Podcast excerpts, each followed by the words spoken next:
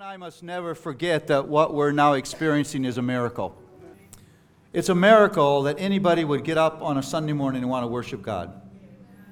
The average person in Philadelphia doesn't get up thinking about that. It's a miracle of God's grace that we're here. It's a miracle that He accepts our messed up, and imperfect, jacked up worship.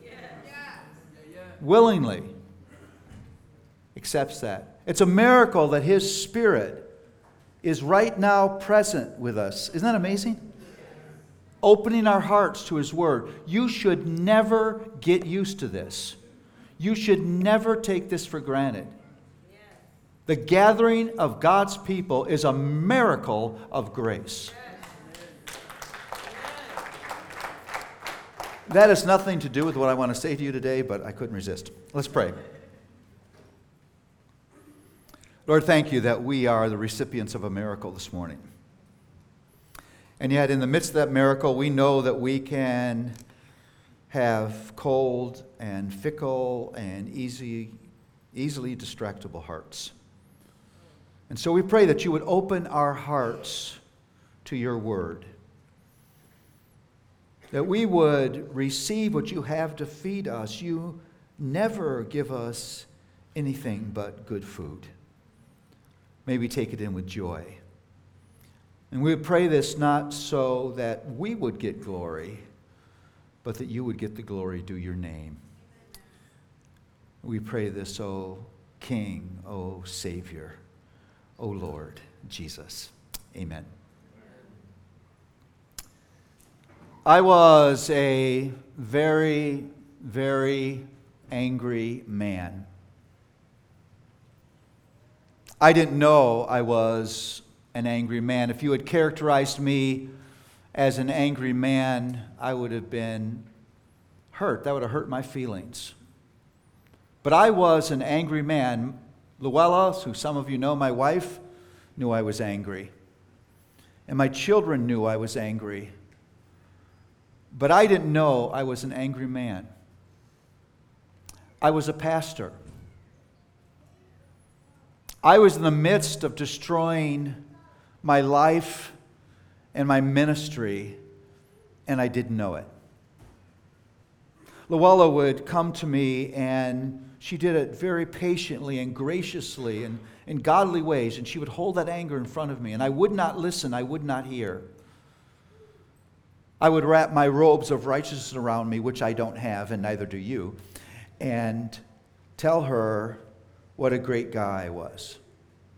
I'm sort of a domestic man. I don't mind doing things around the house. I've traditionally done most of the cooking in our family, and I like to think that I do all that cooking because I have a servant's heart. It's just because I like to cook. And when Luella would be confronting me, I would tell her that I thought her problem was discontent, and I would pray for her. Hmm. That helped her. That's a lie. It was a disaster. There, there, was one moment, this is embarrassing to confess, where I said, defending myself, these deeply humble words to my wife. I said, 95% of the women in our church would love to be married to a man like me. How's that for humility? Luella very quickly informed me that she was in the 5%.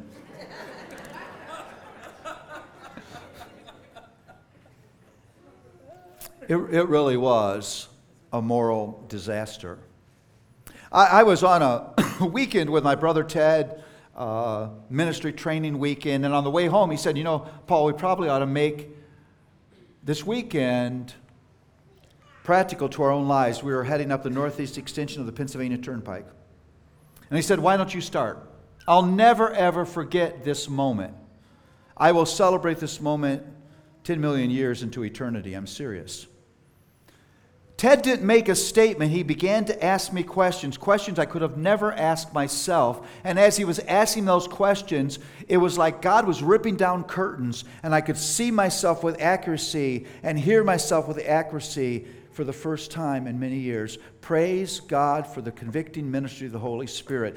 Don't ever resist the convicting ministry of the Holy Spirit. If the Holy Spirit is convicting you, you aren't being condemned, you are being graced. Run toward it, don't run away from it. Nothing ever good happens in a person's life when he resists the ministry of the Holy Spirit. That conviction is rescue. I was broken and grieved. It was so disjointing for me to look in and see that man and hear that man. It was so far from what I thought about myself. But it was me. I couldn't wait to get home and talk with Luella. And I got home late at night, and I have a lively sense of humor, and I often enter the house humorously. Poor Luella. But I came in very serious that night. She could tell something was up, and I asked her if we could sit down and talk, and she was glad to do that. And I said to her, I know for years you've been trying to talk to me about my anger, and I've been unwilling to listen and unwilling to hear. And I think for the first time tonight, I can say I, I really want to hear what you have to say to me. I'll never forget what happened next. Luella began to cry. She told me that she loved me, which I thought was itself an act of amazing grace after all I had put her through. And then she talked for two hours. And in those two hours, God began a process of the radical undoing and the rebuilding of the heart of this man. The operative word is process. I wasn't zapped by lightning. But I was now a man with an open eyes and a willing heart. And over the next several months, I saw that anger everywhere I looked. It was very painful. There there were times where I felt like I couldn't breathe. It was just everywhere. But I want you to hear what I'm about to say. That pain was the pain of grace. Because God was making that anger like vomit in my mouth, so I'd never want to go back there again. Praise God for His grace. I'll never forget, months, months down the road, I was coming down from the upstairs of our house and I saw Luella sitting with her back to me, and I I couldn't remember the last time I had felt that old, ugly, life dominating anger. Now, I want to be honest with you.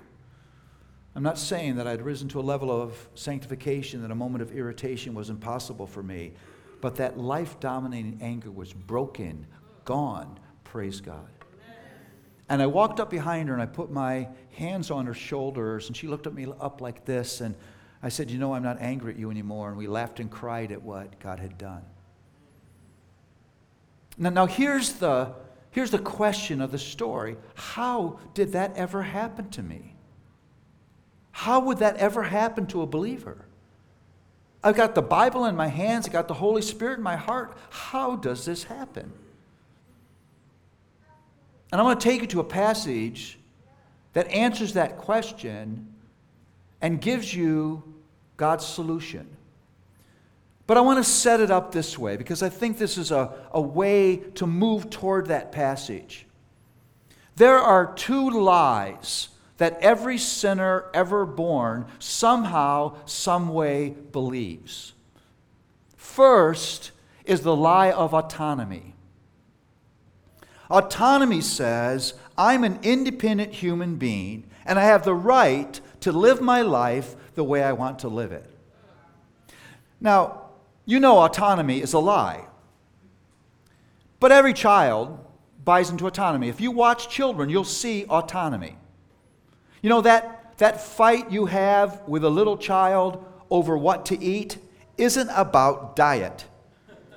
This child hasn't read a diet book and decided he or she wants to eat the Atkins diet. It's autonomy. That child is saying, This body belongs to me, my life belongs to me, and you will not tell me what to put in my mouth, thank you. Uh, my daughter Nicole decided she didn't like those green vegetable orbs called peas. She didn't want to eat round green things. She had no idea what round green things taste like. And she would close her teeth like a vice You'd need the jaws of life to open that up. Or that fight over when to go to bed. That's not about sleep. This child hasn't done a sleep study, for Pete's sake. It's autonomy. You will not rule me, parental person, thank you. I'm self ruling. You probably didn't notice.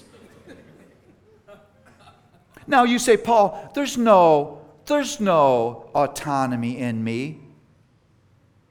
Seriously?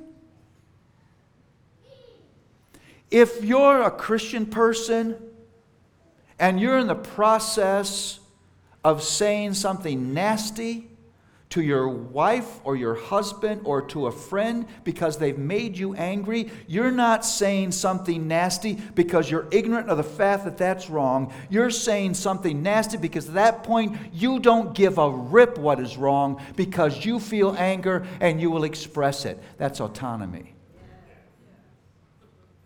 If you're a man, you're now looking at a website that you have no business looking at. You're not doing that because you're ignorant of the fact that that's wrong. You're doing that because, as a Christian man, you don't care what is wrong. You will get the pleasure that you want. You've just taken God off the throne, you put yourself on the throne, you've thrown away His law, and you've written your own law. That's autonomy. I'm going to say this because we all need to hear. And I say this to myself too. Nothing I'm saying today excludes me. There's autonomy living in this room. Subtle patterns of autonomy where you take your life back. You act like it belongs to you. You write your own rules because there's something that you want. The second lie is a lie of self sufficiency. Self sufficiency says, I have everything I need inside of myself to be what I'm supposed to be and to do what I'm supposed to do. I have everything I need inside of myself to be what I'm supposed to be and to do what I'm supposed to do. Let me just take the child example. You see it, you see self-sufficiency in children. Little Hector has realized, he's about three or four years old, he's realized that his shoes have laces. And he wants to tie his shoes. Now, he has no bow knowledge in his life. He has not le- yet learned to live bowistically. He could fumble with those laces for a century and he would never make a bow. But mom reaches down to help him. What does he do? He slaps away her hand because he wants to believe that he's a self sufficient human being. Now, maybe say, Paul, there's, there's no self sufficiency in me. Really? Have you ever gotten defensive when a sister or a brother points out a sin, weakness, and failure in you? Rising to your defense? Letting them know that you're not the only sinner in the room?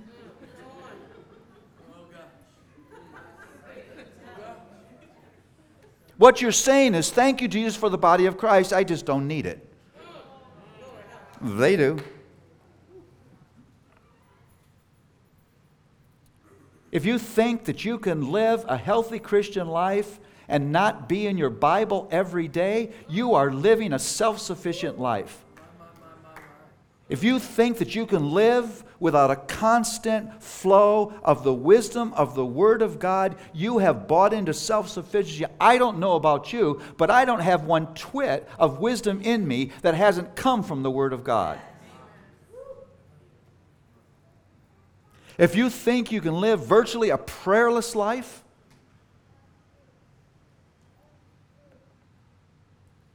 when, only, when you only pray in an emergency or corporately on Sunday morning, you have bought into the lie of self sufficiency. Now, hear what I'm about to say. The result, the fruit of self sufficiency and autonomy is a lifestyle of isolation and self protection. The fruit of autonomy and self sufficiency is a lifestyle of isolation and self protection. I'm not done. I'm going to cause more trouble. And isolation and self protection are enemies of grace. They're enemies of grace. Now we're ready for the passage. Hebrews 3 12 and 13. I am so, so thankful that these verses are in the Bible. Let me read. Take care, brothers, lest there be in any of you an evil, unbelieving heart, leading you to fall away from the living God. But exhort one another every day, as long as it's called today, that none of you may be hardened by the deceitfulness of sin. What you have in this passage is a warning and a call. And you'll never understand the essentiality of the warning, the vital, I mean, the, of the call, the essentiality of the call, the vital nature of the call, unless you first understand the warning. Because the warning is what makes the call necessary. Now, now think of Hebrews. In this high holy moment of laying out the glory of the new covenant, the writer of Hebrews stops in the middle of that and lays down this warning. That's how important it is. Literally, God ordained that the writer of Hebrews, basically writing a glorious hymn of the new covenant, would interrupt himself to give this warning because it's just that important. Now, I want you to look up here because it's not a static warning, it's a progressive warning. It's a warning of a very dangerous downward spiritual process. I'm going to I'm going to demonstrate this with my body. Watch this. See to it that none of you has a sinful, unbelieving, turning away, hardened heart. He's laying out a process for you. Now, here's where it begins it begins with subtle patterns of sin. I begin to let subtle patterns of sin in my life. What happens to all of us is uh, the grace of God, the, the truth of Scripture becomes familiar to us. And familiarity is a beautiful thing. If, if, if, if you're familiar with the truth of Jesus Christ, you have been blessed by grace. But familiarity is a dangerous thing. Because familiarity does something to us. Uh, let's pretend that you've moved to a new community, and to get from your home to where you work, you have to drive down this beautiful wooded street. 200 year old trees. They're like a canopy over you. And the first time you, you drive down that street, you're just thankful for the beauty, and you're thinking of those trees just being like arms that are lifted to the glory of God. It's worship for you. Check this out. Six weeks later, you're on the same street, you're pounding on the dash, this traffic drives me crazy, and you haven't seen a tree for three weeks. That's what familiarity does to us. And so, in our familiarity, we begin to let our guard down and we begin to let little subtle patterns of sin into our lives. Sin that we would have never let into our lives, those early days of faith when we were so deeply conscious of our sin and so deeply grateful for God's forgiveness. little patterns of lust, little patterns of, of anger or envy or gluttony or greed or bitterness. Now, when you let sin into your life, your conscience will bother you. That's that beautiful convicting ministry of the Holy Spirit. But here I'm about to say when your conscience bothers you as a believer, you only have one of two choices. You will either confess that that wrong is wrong and you will place yourself once again under the justifying mercies of Jesus and receive his forgiveness, stay with me, or you will erect some system of self justification that makes that wrong acceptable to your conscience. We are so good at doing that. Everyone in this room, including Paul Tripp, is a very skilled self swindler. Nobody swindles you more than you do. And so, a man who's out there shopping and lusting after a woman will say, No, that wasn't lust. I'm just a man who enjoys beauty. Praise the Creator for the beauty He's put in His. Because what he's working to do, here's what those self atoning arguments are working to do. They are working, they are you working to make you feel good about what God says is not good. That's what's going on.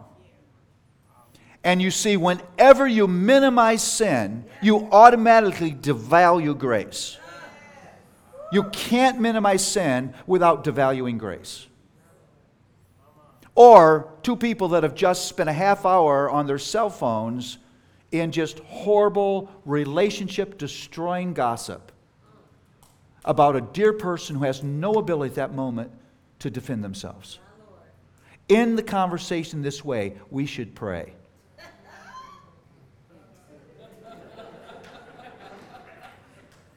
I mean, come on. That wasn't a prayer. But why did you say that? Because you want to walk away saying, this wasn't gossip. It was just a very detailed personal prayer request. A parent who has yanked a child down the hallway, an unbridled parental anger, that yanking a child down the hallway is never biblical discipline. That's violence against the, the body of your child slam them into a chair, and let vocabulary go that a child should never hear. We'll walk back down the hallway and say that wasn't really anger. I was just being like one of God's prophets. Thus says the Lord. All of that is working to make me feel okay about what God says is not okay. Now, what I'm describing to you is the second word unbelief.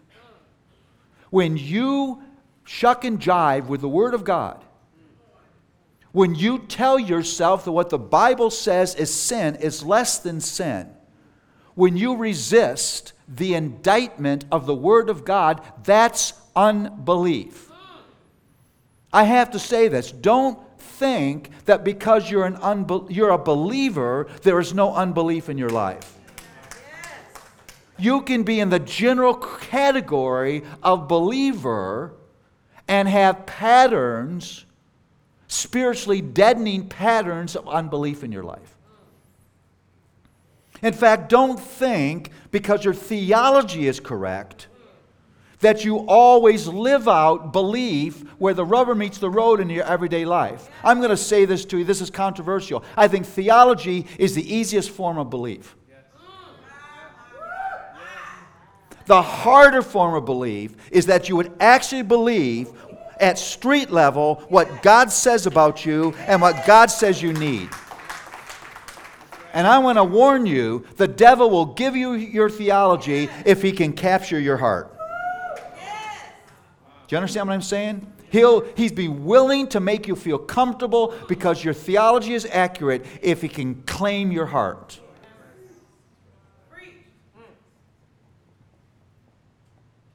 The Bible would tell us that the demons are theologians. But Scripture says that. Don't think that because you're in the general category of believer, praise God, you're in that general category. Praise God, He has given you a heart to believe, that there aren't patterns of unbelief. Now, that leads us to the third, third word, turning away. You see, that simple childlike belief in the Word of God, receiving openly its indictment, is meant to be a moral anchor for me. And when I begin to cut that anchor cord, it always leads to further turning away. It'll always do that. You begin to drift because now you become quite uh, comfortable with telling yourself that your sin isn't really sin sin. It's not what the Bible's talking about. And listen, if, if you're more concerned about the sin of others than you are your own, you're a person in deep spiritual difficulty. If your response to the sin of others is irritation and not compassion, that response is always born out of self righteousness.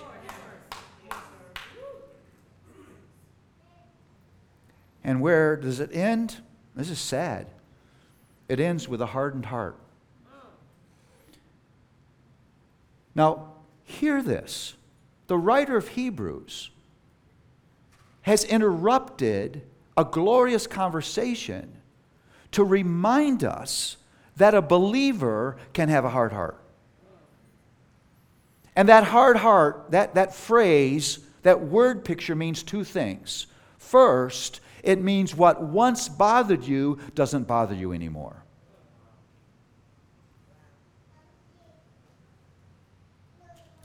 What's what once would have plagued your conscience doesn't bother you. You can now walk right over God's boundaries and it doesn't bother you. It means a second thing. It means resistance to change. Uh, it's a picture of a stony heart. If, if I had a stone in my hand right now, and I would press that with all of my might, what would you expect would happen? Well, look at the size of my arms. it's not hard to answer. Nothing, because that rock is resistant to change. That's what it means. And why would you resist change? Because you don't think you need it. Because you're telling yourself all the time you don't need it. Because you've begun to view yourself as a grace graduate. between the already of your conversion and the not yet of your homegoing, no believer is a grace graduate. Now, I want to posit the question again. How does this happen? How can you get to the point where your heart is that hardened, where you have no desire to change in places where God is calling you to change? How does that ever happen? Well, the passage tells you. Look at verse 13. But exhort one another every day as long as it's called today. Listen very carefully. That none of you may be hardened by what? Say it. Sin's deceitfulness, the deceitfulness of sin. Hear this. Sin is deceitful by its very DNA. I have no problem seeing the sin of my wife and children. But I can be shocked and surprised when mine is pointed out. Now, hear the gospel because it's very important to get a hold of. Yes, the power of sin has been broken in the justifying mercies of Christ. But the presence of sin still remains and is pro- progressively being eradicated. And as long as sin still lives inside of you, because sin is deceitful, are you listening to me? There will be pockets of spiritual blindness in all of us. All of us. 10 out of 10 of us. So that means you have a problem that you can't individually solve because you're the blind one.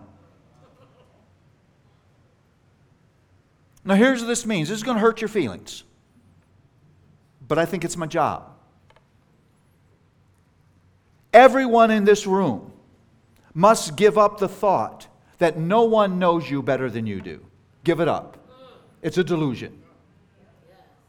Because as long as sin lives inside of you, there will be pockets of inaccuracy of your view of yourself. If you tell yourself, no one knows me better than I do, and someone comes to you with something you haven't seen, what will be your natural response? You will tell yourself you're being misjudged, you will be defensive, and you will walk away singing victim songs to yourself.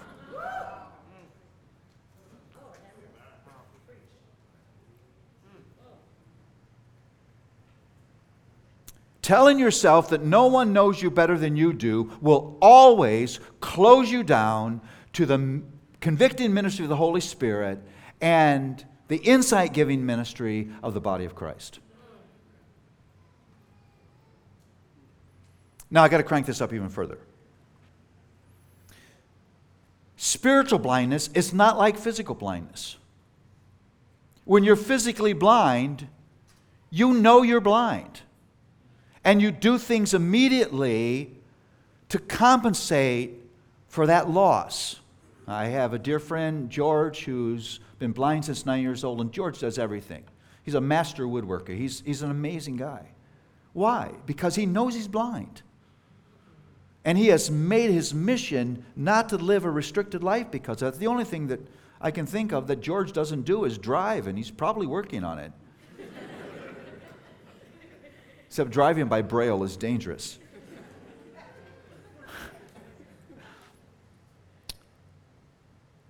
You see, here's the deadly reality spiritually blind people are blind to their blindness. The danger of spiritual blindness is you think you see when actually you don't see.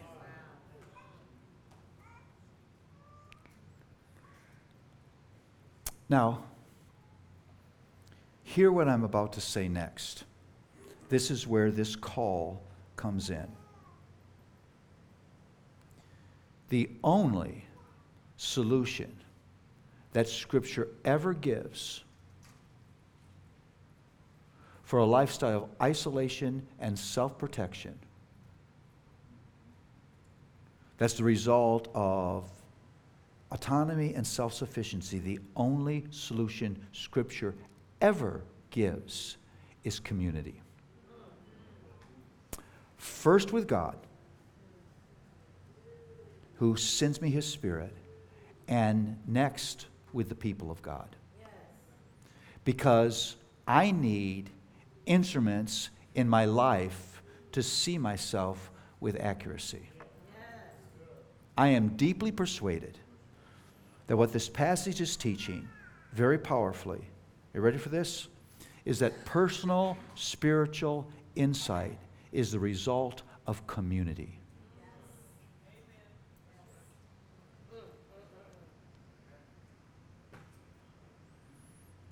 In fact, I will say it even more strongly. I'm persuaded that self examination is a community project.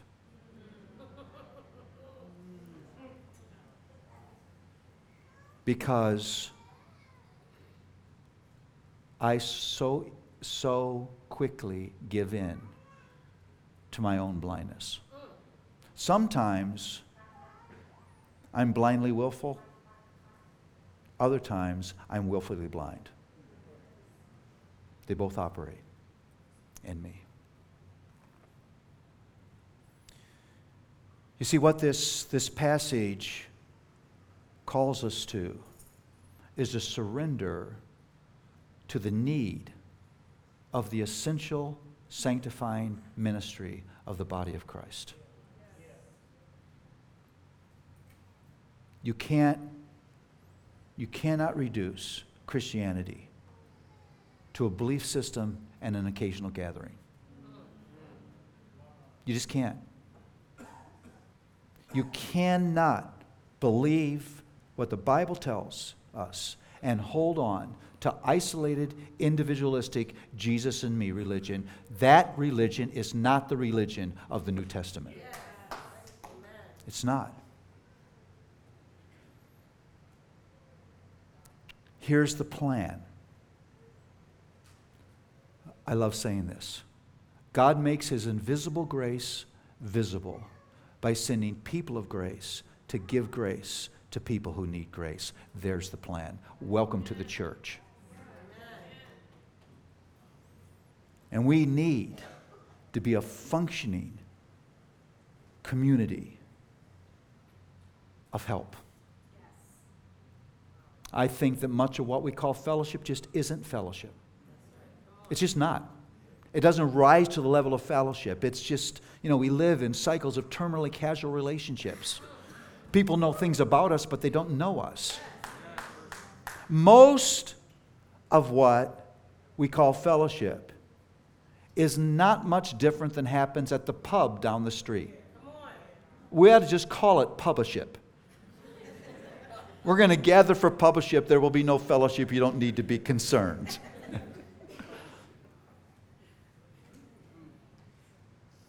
now, I want to ask you a question. And I want you to open your hearts. I want you to right now fire your inner lawyer. I can say that because I have an inner law firm.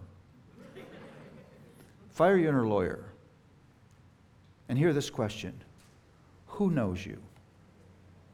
No, I don't mean knows things about you. Who knows you? Who knows you at a level that they can speak truth to you when you need it? Who have you invited to step over the boundaries of, of normal Western culture niceness? To speak uncomfortable words of love to you?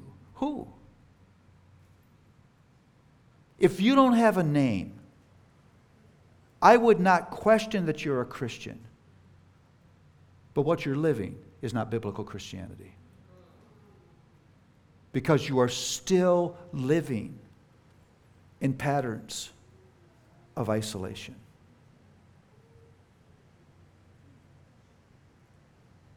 No wonder the church is not the force that it should be in the culture. No wonder the rate of divorce in the evangelical church rivals the culture. No wonder hundreds of thousands of Christians te- treat the church like it's an evangelical Macy's and shop from church to church, never committing themselves. No wonder. Now, here's what this leaves us. There's two character qualities that have to live in the church of Jesus Christ, and for, for me, need to live in Epiphany, this church that I love so. I take Epiphany around the world. Uh, I love talking about my church. But these two character qualities need to live amongst us if we're going to be a spiritually healthy church. Here's the first one the humility of approachability. The humility of approachability. Are you a humble, approachable person? Are you? Don't answer that yourself. Ask your closest friend or your spouse.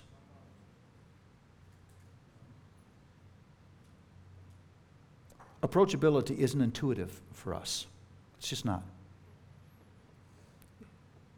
It's only God's grace who can get us there. And there are a lot of us in this room right now. We say, I'm not an approachable person. God help me. Soften my heart. Make me willing.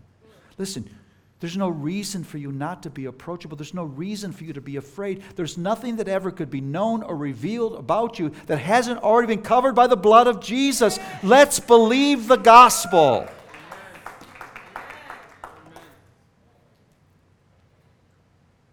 It's not about how many people like you, it's about Jesus died for you.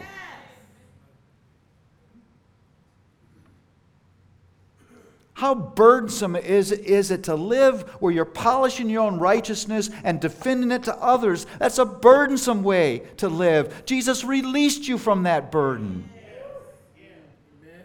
The humility of approachability. There's a second character quality it's the courage of loving honesty.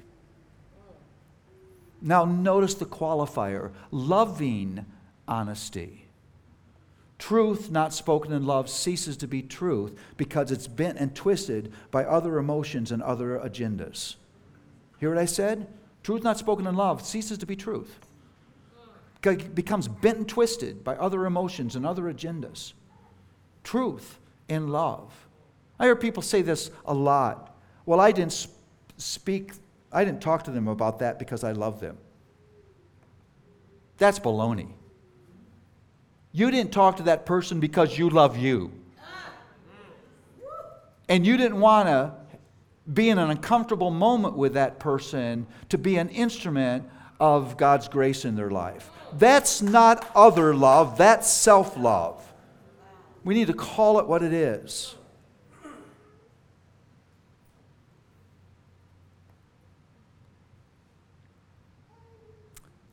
The humility of approachability and the courage of loving honesty, why are they so important?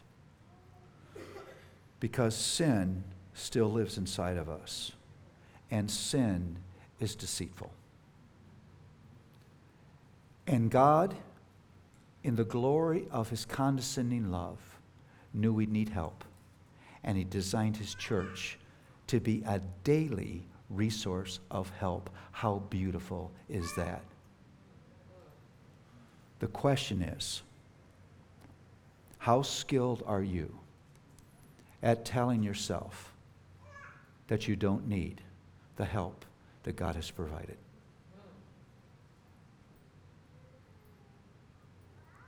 This is hard talk. But you know what? Because of what Jesus has done, we should able to be, be able to be the most honest community on earth. Because there's no hard thing that we could ever look at that hasn't been met by the glorious grace of a sovereign, powerful Savior who unleashes his glory on us. Are you approachable? Do you live with the courage of loving honesty? Are you sitting in a community but living in isolation and self protection? Because you've got to know isolation and self protection are the enemies of grace. They give the devil a huge opportunity in your life. May God help us. Let's pray. Lord, this, what we talked about today, is not natural for us. It's natural for us to be self righteous and defensive. It's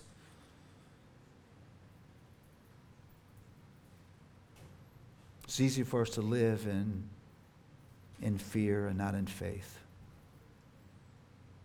It's easy for subtle patterns of unbelief to grow and we don't even see they're there. Oh Lord, may you open our hearts to this passage, to the need for the humility of approachability and the courage of loving honesty. And Lord, I would pray for that person in the room who has, who has never opened his or her heart to you, that they would do that today, that they would let go of autonomy and self sufficiency and the thought that they know themselves better than anyone does and find your mercies, which are new every morning. Thank you for hearing us. Thank you for the practical, street level, transformational truths of your word. In Jesus' name.